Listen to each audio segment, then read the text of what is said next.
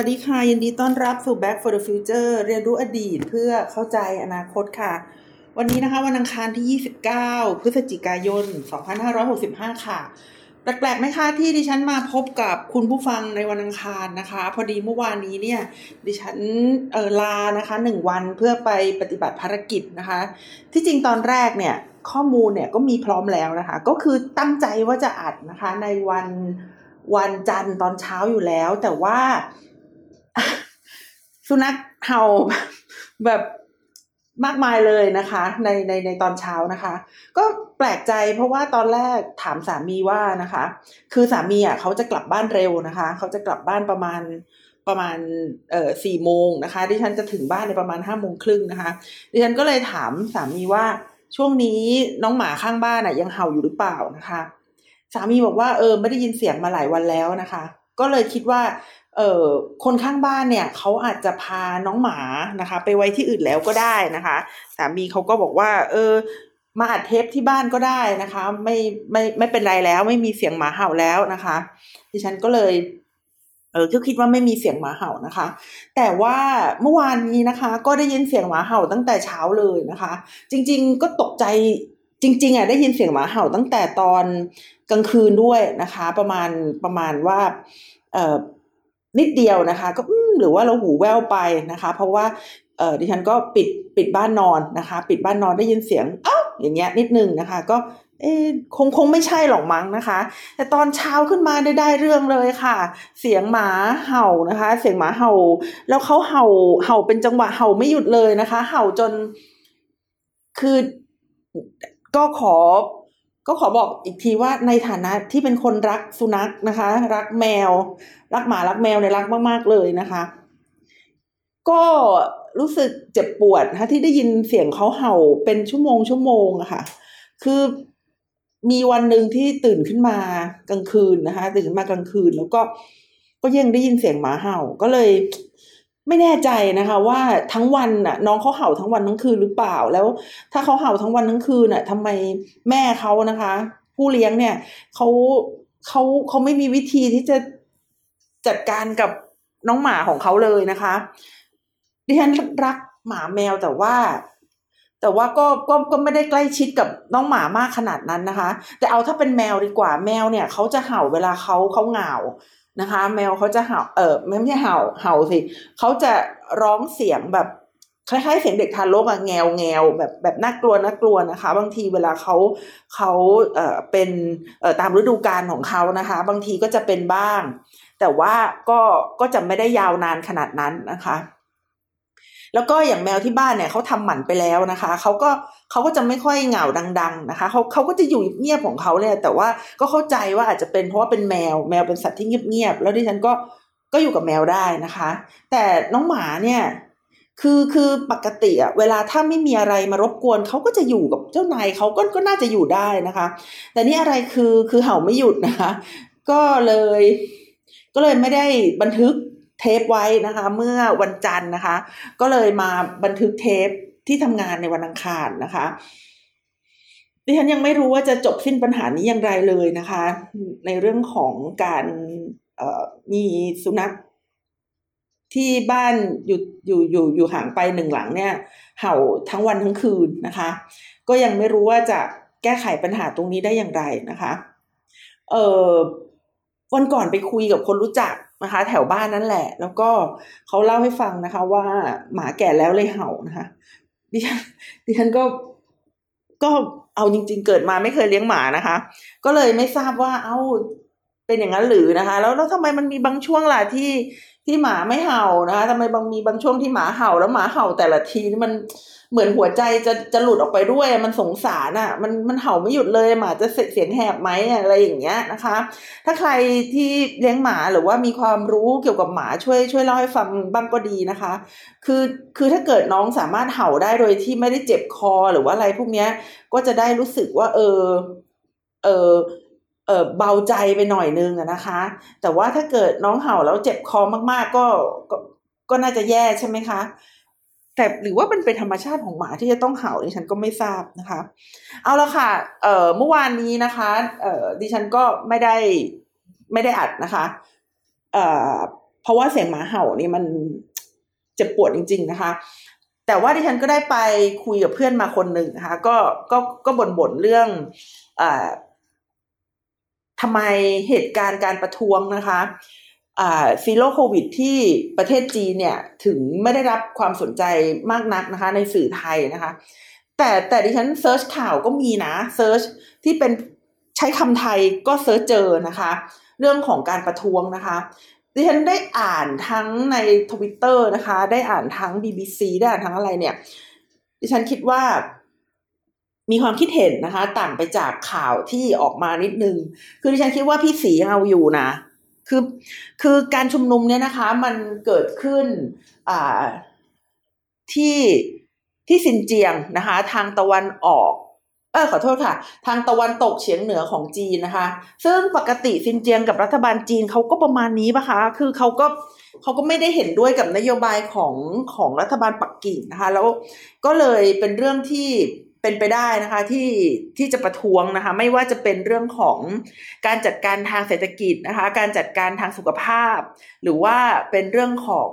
ความแตกต่างทางศาสนา วัฒนธรรมอะไรแบบเนี้ยคือคือมันก็เกิดขึ้นได้นะคะดิฉันก็เลยคิดว่ามันก็ยังไม่เห็นทันสมัยอะไรนะคะ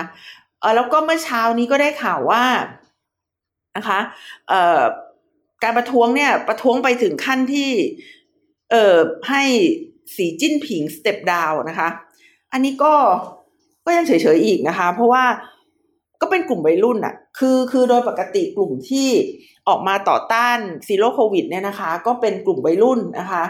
เอ่อแล้วก็ อืม มีจำนวนไม่มากอะร้อยกว่าคนนะคะ เป็นจำนวนหลักร้อยเท่านั้นนะคะ ข่าวที่ผ่านตาเนี่ย ที่มากที่สุดก็คือสี่ร้อยซึ่งดิฉันคิดว่า มันก็ยังน้อยอยู่ดีนะคะ ถ้าเกิดดูว่าจะจะจะเกิดอะไรขึ้นได้ เดี๋ยวเขาก็ส่งเจ้าหน้าที่ของรัฐเข้าไปจัดการได้นะคะ แล้วก็ความไม่พอใจอย่างมาก ๆ เนี่ยเข้าใจว่านะคะเอ่อมันมีสาเหตุมาจากการที่มันมีอพาร์ตเมนต์แห่งหนึ่งนะคะ ที่ที่เขาไฟไหม้นะคะ มีอพาร์ตเมนต์แห่งหนึ่งที่เขาไฟไหม้แล้วก็ ขออภัยค่ะกว่ารถดับเพลิง กว่ารถดับเพลิงจะเข้าไปถึงนะคะ กินระยะเวลาพอสมควร แล้วก็คนในอพาร์ตเมนต์นะคะ ก็ก็ลงมาไม่ได้ด้วย เพราะว่าตอนนั้นมันปิดเมืองกันอยู่ ก็เลยทำให้มีผู้เสียชีวิตนะคะสิบกว่าคน ก็จริง ๆ คนเดียวก็ไม่ควรที่จะให้เสียนะคะอ่าอันเนี้ยก็เลยกลายเป็นจุดที่ทำให้นะคะ รัฐบาลจีนเนี่ยเขา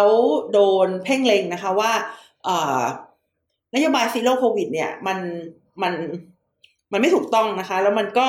ทำให้สิ่งที่สามารถบริหารจัดการได้ ก็คือเรื่องของไฟไหม้เนี่ย กลายเป็นสิ่งที่บริหารจัดการไม่ได้ แล้วก็ต้องทำให้เกิดความสูญเสียที่ไม่ควรจะเกิดขึ้นนะคะแล้วหลังจากนั้นก็มีผู้คนมาชุมนุมในหลาย ๆ เมืองนะคะ และได้ข่าวว่าไปประชุมกันที่ปักกิ่งด้วยนะ เทียนอันเหมินก็มีนะคะ มีคนไปถือกระดาษเปล่านะคะ เป็นคนไปถือกระดาษเปล่า แล้วก็ เออ เป็นการแสดงสัญลักษณ์นะคะว่าให้หยุดนโยบาย zero COVID นะคะ แต่มันหยุดได้ยังไงมันหยุดไม่ได้นะคะ คือคือ ตลอดระยะเวลาสามปีที่ผ่านมานะคะ รัฐบาลจีนเนี่ยเขาไม่ได้ระดมสัพพกำลังไป เพื่อที่จะฉีดวัคซีน หรือสร้างสาธารณูปโภค ด้านสุขภาพนะคะ ให้กับคนจีนเนี่ยปลอดภัยแบบรัฐบาลตะวันตกที่ไปทุ่มทุ่มเงินให้กับการพัฒนาวัคซีนนะคะ แล้วก็ให้คนฉีดวัคซีนแล้วตอนนี้ก็คือว่าอะไรล่ะเขาเขาออกมาใช้ชีวิตกันได้ตามปกติแล้วนะคะ วันก่อนที่ฉันดูบอลโลกนะคะ ดูบอลโลกแล้วก็ยังถามสามีว่า พี่พี่เขาไม่ใส่หน้ากากกันเลยเว้ยแล้วก็บอกว่าพี่พี่เออ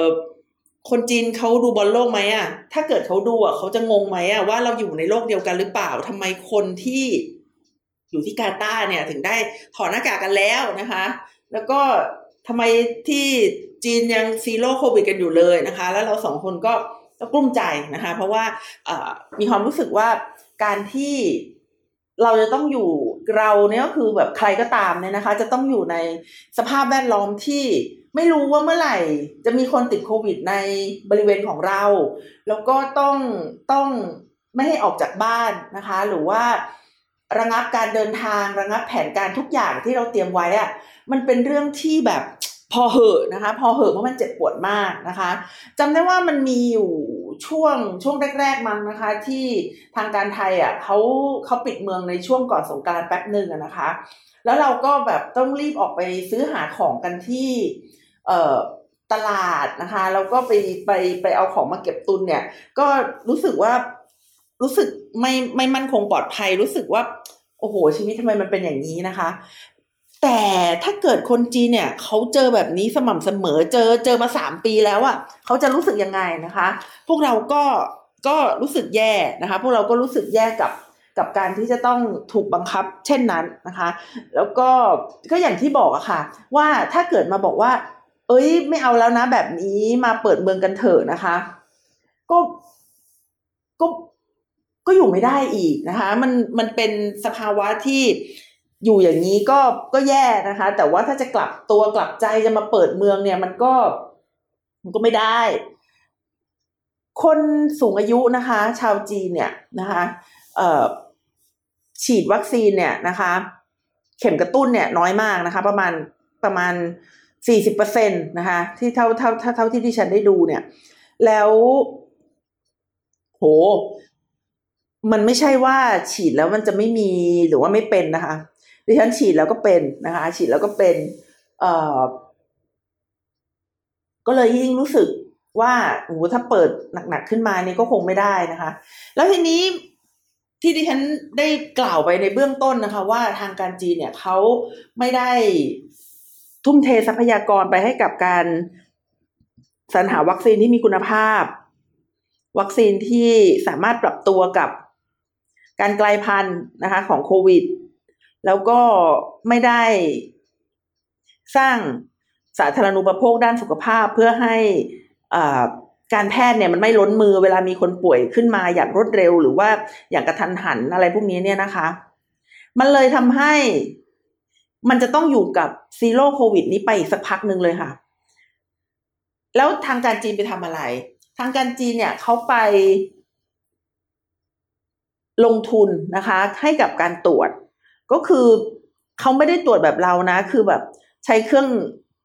ที่เราซื้อเป็นชุดๆ มาจากร้านขายยา ATK อะเอเจ็ดสิบาทหกสิบาทที่เราซื้อมา เขาเขาไม่ได้ตรวจแบบนั้นนะ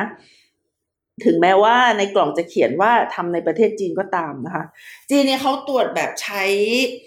ใช้แบบแบบระดับ DNA กันเลยทีเดียวนะคะ ตรวจแบบ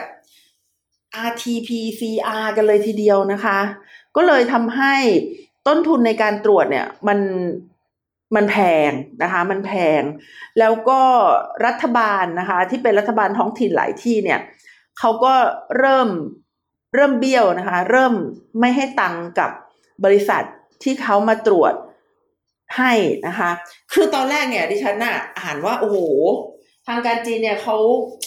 ตรวจแบบนี้มันต้องมีคนอิ่มอะ มันต้องมีคนแบบได้ประโยชน์จากการตรวจแบบนี้แน่เลย เอ้ยมันเป็นธุรกิจที่น่าลงทุนมากเลยนะคะ ใคร ๆก็ต้องอยากจะไปตรวจ เพราะว่าก็ได้ขายของได้ขายแลบได้ขายโน่นนี่เนี่ยนะคะ แต่ปรากฏว่าพักหลังๆเนี่ย ตั้งแต่ต้นปีเป็นต้นมาเนี่ย เริ่มมีปัญหาแล้วนะคะ เพราะว่า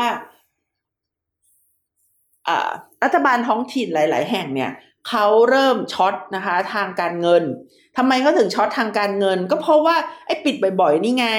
ไอ้ปิดบ่อยๆ แล้วก็เออโรงงานนะคะ ภาษีต่างๆ ที่จะต้อง จ่ายไปให้กับรัฐบาลเนี่ยมันมันจ่ายไม่ได้นะคะ แล้วก็เกิดปัญหาในเรื่องของการขยายตัวของอสังหาริมทรัพย์อีกนะคะ คือคือในทางทฤษฎีแล้วเนี่ยที่ดินทุกๆที่ในจีนเนี่ยเขาเป็นของรัฐใช่ไหมคะ ก็ไม่สามารถที่จะซื้อขายได้ เพราะว่าเป็นคอมมิวนิสต์นะคะรัฐบาลท้องถิ่นเนี่ยเขาก็เลยไปจัดการนะคะ ไปจัดการเรื่องเรื่องการ จัดการที่ดินนะคะ แล้วเขาก็ได้ภาษีจากค่าเช่าค่าโน่นค่านี่อะไรมากมายนะคะ ในแต่ละปีทีเนี้ยพออสังหาริมทรัพย์นะคะ เริ่มเริ่มมีปัญหาแบบแบบที่เราเห็นอยู่ออกมาจากพรมเนี่ยนะคะ ตั้งแต่ประมาณช่วงกุมภามีนานะคะ ในปีนี้นะคะเอ่อมันทำให้บริษัทที่เป็น ธนาคารนะคะ หลาย ๆ แห่งในในในท้องถิ่นนะคะ เอ่อไม่ให้ถอนเงินออก ซึ่งดิฉันเนี่ยได้พูดเรื่องห้ามถอนเงินออกเนี่ย ไปตั้งแต่เดือนเมษาแล้วนะคะ แล้วแล้วดิฉันเป็นคนหนึ่งนะ ที่พูดภาษาจีนไม่ได้อ่านภาษาจีนไม่ออกนะคะ ข่าวจีนที่ดิฉันได้ฟังเนี่ย น่าจะเป็นเพียงแค่สิบเปอร์เซ็นของข่าวทั้งหมดที่ออกมา เพราะว่าดิฉันเนี่ยก็ได้อ่านตามพวกอะไรอะ สื่อที่เป็นภาษาอังกฤษทั่วๆไปอะแต่ว่าดิฉันก็อ่านบ่อยไงอ่านทุกวันนะคะ อ่านทุกวันแต่ก็พวกนี้มันมันต้องแพลบมานิดเดียวแล้วกว่าที่ดิฉันจะรู้ว่ามันจะต้องแย่แล้วนะก็เลยแบบหืมขนาดขนาดบริษัทธนาคารนะคะ ที่เป็นธนาคารท้องถิ่นอะ่ะ ยังระงับการจ่ายเงินเลยอะ่ะ แสดงว่า โอ้ธนาคารท้องถิ่นในจีนก็ก็น่าจะต้องมีปัญหานะคะ ซึ่งช่วงนั้นเนี่ยเป็นช่วงหลังจากที่ บริษัทอสังหาริมทรัพย์ ขนาดใหญ่เลยนะคะเอเวอร์กรานเนี่ยเอเวอร์แกลนเนี่ยเขาเขามีปัญหาทางการเงินพอดีนะคะ แต่ตอนนั้นเนี่ยดิฉันน่ะลุ้นนะว่าไม่อยากให้เอเวอร์แกลนเนี่ยเขาแก้ไขปัญหาได้ คืออยากให้ล่มละลาย ล้มละลายไปเลยนะคะไอ้ปัญหาต่างๆ ที่อยู่ใต้พรมเนี่ยจะได้จัดการนะคะ จะได้จัดการได้แล้วก็เออเออ รัฐบาลจีนจะได้ไม่เอาเงินเนี่ย เข้าไปอุ้มให้กับเอเวอร์แกลนอีกนะคะ แต่ปรากฏว่าเอเวอร์แกนผ่านพ้นปัญหานั้นมาได้ด้วยด้วยวิธีการอะไรก็ไม่รู้นะคะ ก็เข้าใจว่ารัฐบาลเอาเงินไปอุ้มให้อีกนั่นแหละนะคะ พอรัฐบาลเอาเงินไปอุ้มให้อีกเนี่ย แล้วดิฉันก็ได้แต่หวังว่าเอเวอร์แกลนเนี่ยจะเปลี่ยนโครงสร้าง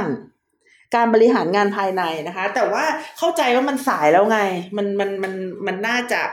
ช้าไปแล้วนะคะ ในที่สุดก็แก้ไขปัญหาไม่ได้นะคะ แล้วก็ยังยังลามมาถึงตอนนี้นะยังไม่จบในเอเวอร์แกลนเนี่ยแต่ว่าในช่วงที่มีปัญหาเอเวอร์แกลนเนี่ยนะคะ พวกธนาคารท้องถิ่นนะคะเขาก็พบปัญหาเหมือนกัน เพราะว่าธนาคารท้องถิ่นเนี่ยเป็นเป็นแหล่งให้กู้อย่างดีนะคะ ของพวกบริษัทอสังหาต่างๆ แล้วที่ที่ฉันเคยบอกไปนะคะ ว่าเวลาคุณจะไปซื้ออสังหาต่างๆ ในจีนเนี่ย ไม่ว่าจะเป็นคอนโดบ้านหรือว่าโรงงานหรือว่าอะไรพวกนี้นะคะ ส่วนใหญ่ก็จะเป็นพวกคอนโดนะคะ คือ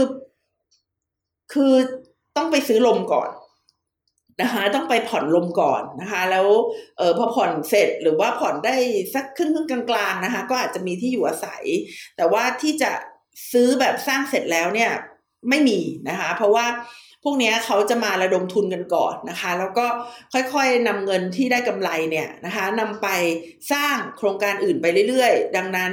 จึงเป็นไปไม่ได้นะคะ ที่เราจะไปซื้อโครงการที่ที่เสร็จแล้วนะคะแต่ภาคหลังๆนี้มันมีนะคะกลายเป็นโครงการที่เสร็จแล้ว แต่เป็นโครงการโครงการร้างไง เคยเห็นพวก ghost city หรือว่าเออเมืองเมืองที่แบบมีแต่ตึกไหมคะในในในจีนแล้วมันไม่ใช่เมืองเก่านะ มันเป็นเมืองที่สร้างใหม่ นะคะ มันก็คือเป็นอสังหาริมทรัพย์ที่สร้างเสร็จแล้วนะคะ แต่ว่ามีปัญหาในการบริหารจัดการทางการเงินนะคะ แต่ว่าก็มีอีกหลายที่เหมือนกันที่แบบเป็นแบบแย่ยิ่งกว่า ghost city อีกก็คือ คนเนี่ยเขาเขาผ่อนผ่อนแล้วนะคะ แต่ว่าผ่อนลงไปเรื่อยๆ เพราะว่า โครงการบอกว่าจะเสร็จภายในสามปี จะเสร็จภายในห้าปีเนี่ย พอเอาเข้าจริง ๆ มันมันไม่เสร็จนะคะ มันไม่สร้างมันอาจจะมีการเคลียร์ที่ดินไว้บ้าง แต่มันไม่สร้าง มันก็เลยทำให้เอ่อคนไม่ได้เข้าไปอยู่ แล้วก็บริษัทเนี่ยไม่สามารถจ่ายภาษีให้กับเอ่อรัฐบาลท้องถิ่นได้ แล้วรัฐบาลท้องถิ่นก็ไม่มีเงินไปจ่ายให้กับบริษัทตรวจ ATK ไม่ใช่ตรวจ ATK บริษัทที่ตรวจโควิด มันเลยเป็นวงจรแบบนี้นะคะ แล้วก็ไม่รู้จะแก้ไขยังไง ถ้าเกิดจะแก้ไขตอนนี้ถามว่ายังทันไหมดิฉันคิดว่า ในบางส่วนก็ยังทันนะนะคะ ในบางส่วนก็ยังทัน แล้วก็เป็นกำลังใจให้กับพี่น้องชาวจีนนะคะว่า ถ้าเราจะต้องมองไปข้างหน้าเนี่ยนะคะ ต้องมองแล้วว่าจีนต้องเปิดประเทศนะคะ แล้วจีนก็จะต้องกลับมามีธุรกิจแบบที่เคยมีนะคะ มีธุรกิจแบบที่เคยมีก็คือ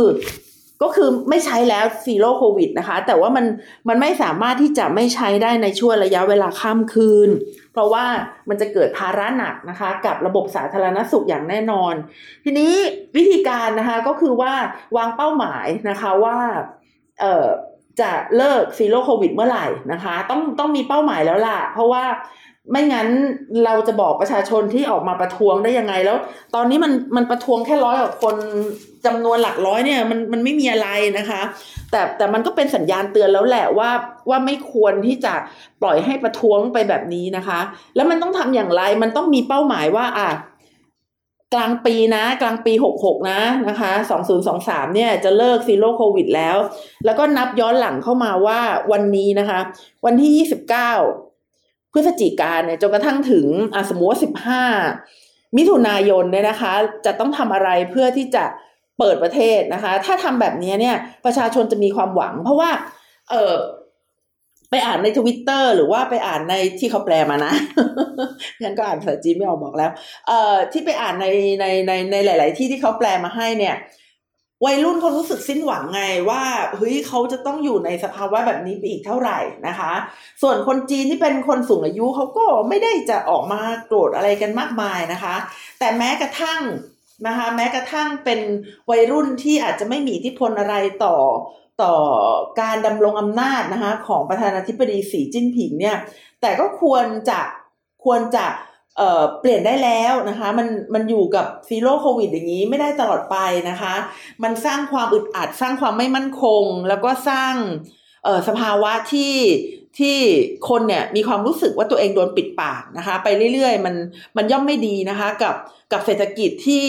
ที่ก็ไม่ได้ดีอะไรด้วยนะคะ คือคือถ้าเกิดเศรษฐกิจมันดีนะเออโดนขังไว้ในเมืองแล้วแบบมีคนเอาข้าวน้ำแบบอะไรมาให้มันก็มันก็อาจจะ อาจอาจจะยืดเวลาความโกรธไปได้บ้างนะคะ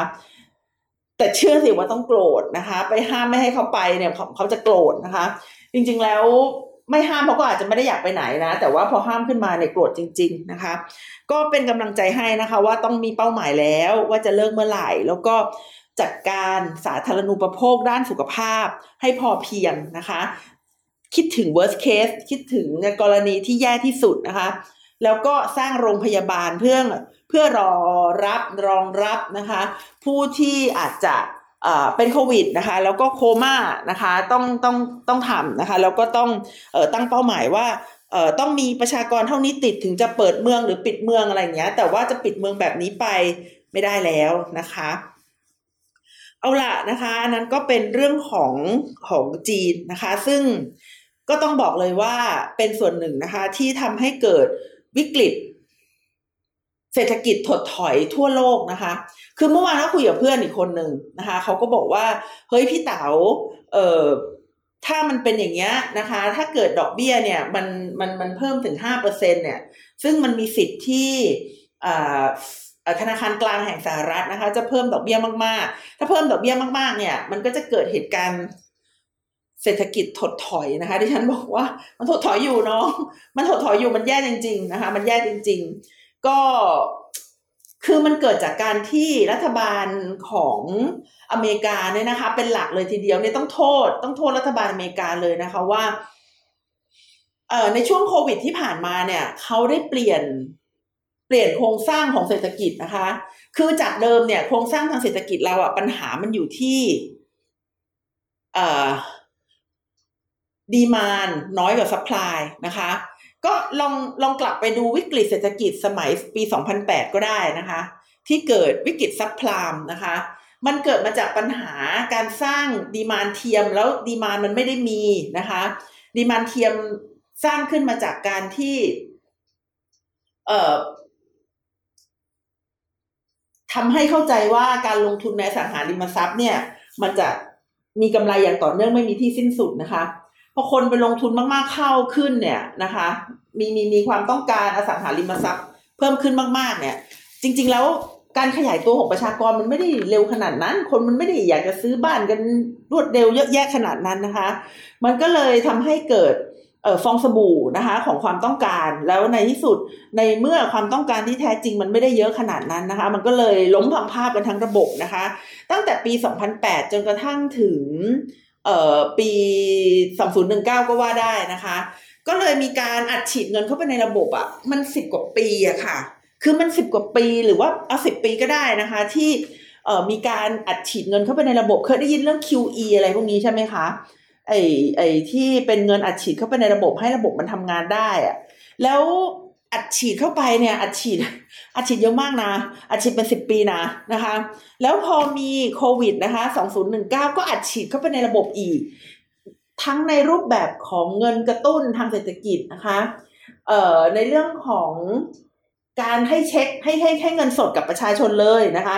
ไม่ว่าจะมีรายได้น้อยหรือมากเนี่ยก็จะได้เงินเลยนะคะ สิ่งเหล่านี้เนี่ยมันทำให้ภาค ภาคความต้องการซื้อหรือว่าภาคดีมานเนี่ยนะคะ มันโอ้โหมันมันขยายตัวจริง ๆ นะคะข่าวข่าวนี้ไม่ใช่ไม่ใช่การคาดการณ์แล้วนะคะ มันมันขยายตัวอย่างมากนะคะ แล้วภาคภาคผู้ผลิตหรือว่าภาค supply นะคะ มันมันไม่สมดุลกับภาคต้องการนะคะ ภาคภาคความต้องการ ทีนี้ถามว่าไอ้ภาค supply เนี่ยมันมีปัญหาอะไรนะคะ ภาค supply เนี่ยมันมันมีปัญหาเยอะมากนะคะเอ่ออย่างแรกก็คือเรื่องของการชะงักงานของห่วงโซ่การผลิตนะคะ ที่เกิดมาจากโควิด ไม่ว่าจะเป็นคอนเทนเนอร์นะคะ คือคอนเทนเนอร์เราก็ยังมีอยู่นะ เราเคยสงสัยไหมว่าทำไมราคาทำไมราคาสินค้าเอ่อการขนส่งของโลกเนี่ยมันโหมันขึ้นจากสี่ร้อยเป็นแปดร้อยเป็นพันหกอะไรอย่างเงี้ย ทำไมมันขึ้นแบบแบบเป็นเท่าตัวอย่างนี้เนี่ยนะคะ ต่อตู้เนี่ยนะคะเอ่อตู้คอนเทนเนอร์มันหายไปไหนหมดนะคะคำตอบก็คือมันอยู่ผิดที่ผิดทางนะคะ มันไม่ได้อยู่แถวหน้ารัฐสภาหรือทำเนียบรัฐบาลเท่าไหร่หรอกนะคะ แต่มันอยู่ผิดที่ผิดทางนะคะ มันดันไปอยู่ในที่ที่ไม่ควรอยู่แล้วที่ที่ต้องการจะใช้งานเนี่ย มันดันไม่มีนะคะ มันก็เลยทำให้ค่าระวังขนส่งของโลกเนี่ย มันแพงขึ้นนะคะอ่า ฟล์หรือว่าการเคลื่อนการการเคลื่อนที่นะคะการเคลื่อนไหวของอการผลิตของโลกเนี่ยมันถูกชะงักงันนะคะมันมันมันถูกขัดขวางนะคะด้วยพิษโควิดนะคะทำให้คนเนี่ยที่เคยเป็นแรงงานในบางประเทศนะคะเขาเขาต้องออกไปจากประเทศนั้นแล้วก็ไม่กลับมาอีกนะคะ หรือว่ากลับมาแล้วก็ทำในธุรกิจอื่นนะคะ หรือว่ามีปัญหาต่างๆ เนี่ยเนี่ย ก็เป็นส่วนหนึ่งนะคะ ส่วนของแรงงานนะคะ ส่วนของเอ่อประเทศที่เขาเรียกได้ว่าเป็นศูนย์กลางของโรงงานโลกอะ่ะ ก็คือจีนน่ะก็ยังปิดกันอยู่เลยนะคะสิ่งต่างๆเหล่านี้เนี่ย มันก็เลยทำให้เอ่อ ห่วงโซ่การผลิตนะคะ มันมันมีปัญหา แล้วตรงไหนที่มันเป็นคอขวดนะคะชะงักงานเนี่ยมันมันทำให้ทั้งระบบเนี่ยชะงักงานไปทั้งหมดเลยนะคะ มันก็เลยเกิดปัญหา ก็คุณผู้ฟังเคยเคยแบบ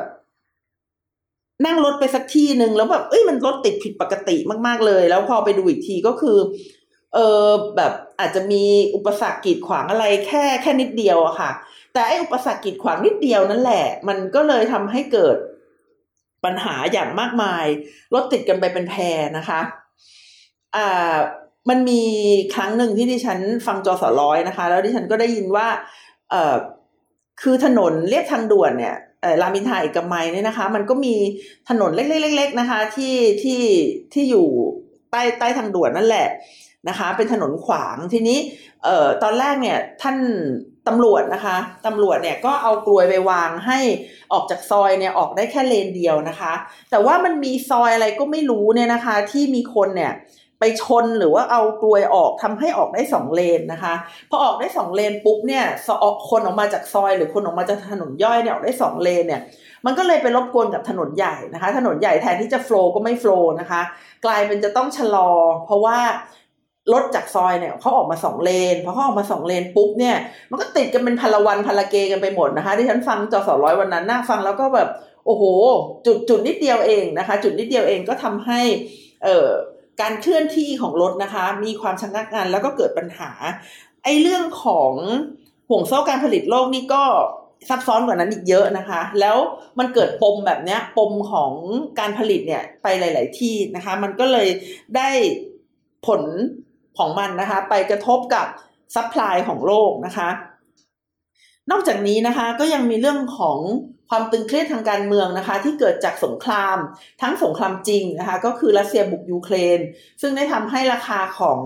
เอ่ออาหารนะคะ แล้วก็พลังงานเนี่ยผันผวนเป็นอย่างมากนะคะ แล้วก็สงครามที่เรียกได้ว่าเป็นสงครามทางจิตสงครามทางจิตก็คือเอ่อเหม็นหน้ากันนะคะเป็นเป็นเป็นการเอ่อเผชิญหน้ากันนะคะ ระหว่างสหรัฐอเมริกากับจีนนะคะ ก็ซึ่งได้ทำให้เกิดปัญหานะคะปัญปัญปัญหาที่กระทบกับโครงสร้างของระบบการผลิตโลกนะคะ ดังนั้นเนี่ยนะคะสิ่งต่างๆเหล่านี้เนี่ยมันก็เลยส่งผลนะคะให้เกิดการถดถอยของสภาวะเศรษฐกิจโลก ทีนี้คำถามสำคัญนะคะคำถามสำคัญก็คือ มันเป็น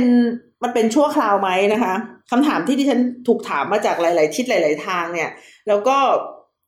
อยากจะมาคุยให้กับคุณฟังฟังวันนี้เนี่ยนะคะ ก็คือมันมันเทมโพลารีไหมนะคะ หรือว่ามันมันจะเป็นอย่างนี้แล้วก็ไม่มีวันหวนกลับนะคะ ก็ต้องกล่าวได้ว่านะคะ โลกแบบที่เราเคยเห็นเนี่ยนะคะ ซึ่งได้รับเงินจาก ธนาคารชาตินะคะ คือคือไม่ใช่เฉพาะสหรัฐอเมริกาที่มี QE ไง โลกเราเนี่ยหลาย ๆ ประเทศก็ให้ QE เนี่ย ก็เลยจะบอกว่าโลกที่เขาให้ QE อะมันอาจจะไม่มีแล้วนะคะ อย่างน้อยก็ในระยะเวลา 20-30 ปีนี้ก็คือในเซอร์เคิลที่เห็นอยู่อะ เราจะ เราจะพบกับภาวะเงินล้น แต่เงินไม่มีค่า แล้วก็ดอกเบี้ยสูงมากนะคะ อ่ออันนั้นก็คือสิ่งที่เกิดขึ้นนะคะ แต่ว่าสิ่งที่จะเกิดขึ้นอย่างชัดเจนนะคะ แล้วก็เปลี่ยนแปลงไม่ได้นะคะ ก็คือ อนาคตจะคาดเดาได้ยากมากนะคะ อนาคตของเรื่องเงินเงินทองทองเนี่ยนะคะ อนาคตของเศรษฐกิจเนี่ยจะคาดเดาได้ยากมากนะคะ แล้วในระบบเนี่ยจะเกิดช็อกนะคะ จะเกิดแบบปัญหาแบบเฮ้ยเกิดช็อกเนี่ยนะคะ ที่รุนแรง นะคะบ่อยครั้งขึ้นนะคะ เกิดช็อกที่รุนแรงนะคะ บ่อยครั้งขึ้นนะคะ ซึ่งสิ่งต่างๆ เหล่านี้คนทำธุรกิจไม่ชอบนะคะ คนทำธุรกิจไม่ชอบ คนทำธุรกิจเนี่ยอย่างเขาบอกว่าค่าเงินบาทจะเท่าไหร่เนี่ย นอกจากจะเหมาะสมแล้วเนี่ยต้องขออย่าให้ผันผวนด้วยนะคะ เมื่อเดือนเศษที่ผ่านมาเนี่ยโอ้โห มันไหลลงสามแปดสามเก้าโอ้โหแบบเสียวมากนะคะ แล้วเมื่อวานนี้อยู่ที่สามสิบห้ากว่าๆนะคะ มัน มันมันไหลลงแบบไหลขึ้นแบบแบบหวาดเสียวจริง ๆ นะคะ แต่เอาเข้าจริงอะวันนั้นดิฉันน่ะประจักษ์นะคะ แล้วก็คุยกับเพื่อนว่า เออจริง ๆ ราคาผักอะมันผันผวนยิ่งกว่าค่าเงินบาทอีกนะนะคะ คือประมาณช่วงสองเดือนที่แล้วอะผักบุ้งนะคะ โลละร้อยนะคะ แล้วก็ชะอมนะคะชะอมในตลาดเนี่ยกำละห้าสิบนะคะแต่ว่าเมื่อสัปดาห์ที่แล้วที่ฉันไปซื้อเนี่ย ผักบุ้งก็กลับมาราคาปกติแล้วนะคะ โลละสามสิบาท แล้วก็ เออชะอมนะคะ ก็กำละยี่สิบนะคะกำกำกำหนึ่งยี่สิบก็ก็ เลยคิดว่าโอ้โห ผักเนี่ยมันมันผันผวนนะยิ่งกว่ายิ่งกว่าเงินค่างเงินอีกนะคะ ก็นี่แหละค่ะสาเหตุนะคะของสภาวะนะคะ เศรษฐกิจตกต่ำทั่วโลกนะคะค่ะสำหรับวันนี้นะคะก็ขอจบลงไปเพียงเท่านี้นะคะ ดิฉันนัชชาพัฒนอมรกุลค่ะ ก็ต้องขอลาคุณผู้ฟังไปก่อนนะคะ ในเรื่องเอ่อที่เรียกได้ว่าอาจจะอาจจะยังยังสรุปไม่ได้นักเท่าไหร่นะคะ แต่ก็เล่าสถานการณ์ให้คุณผู้ฟังฟังนะคะว่าเอ่อซีโร่โควิดในจีนเนี่ย มันมันจะยังไงนะคะ มีทางแก้ไขหรือไม่นะคะ แล้วก็พูดถึงสภาวะเศรษฐกิจถดถอยทั่วโลกนะคะ ค่ะก็ขอให้คุณผู้ฟังนะคะ มีเงินมีทองนะคะช่วงนี้ก็อย่าเพิ่งลงทุนในอะไรมากมายนะคะเรียกได้ว่าถ้าจะลงทุนก็ขอให้เป็นการลงทุนที่ปลอดภัยไว้ก่อนน่าจะดีกว่านะคะสำหรับวันนี้ขอลากันไปแค่นี้ก่อนนะคะ สวัสดีค่ะ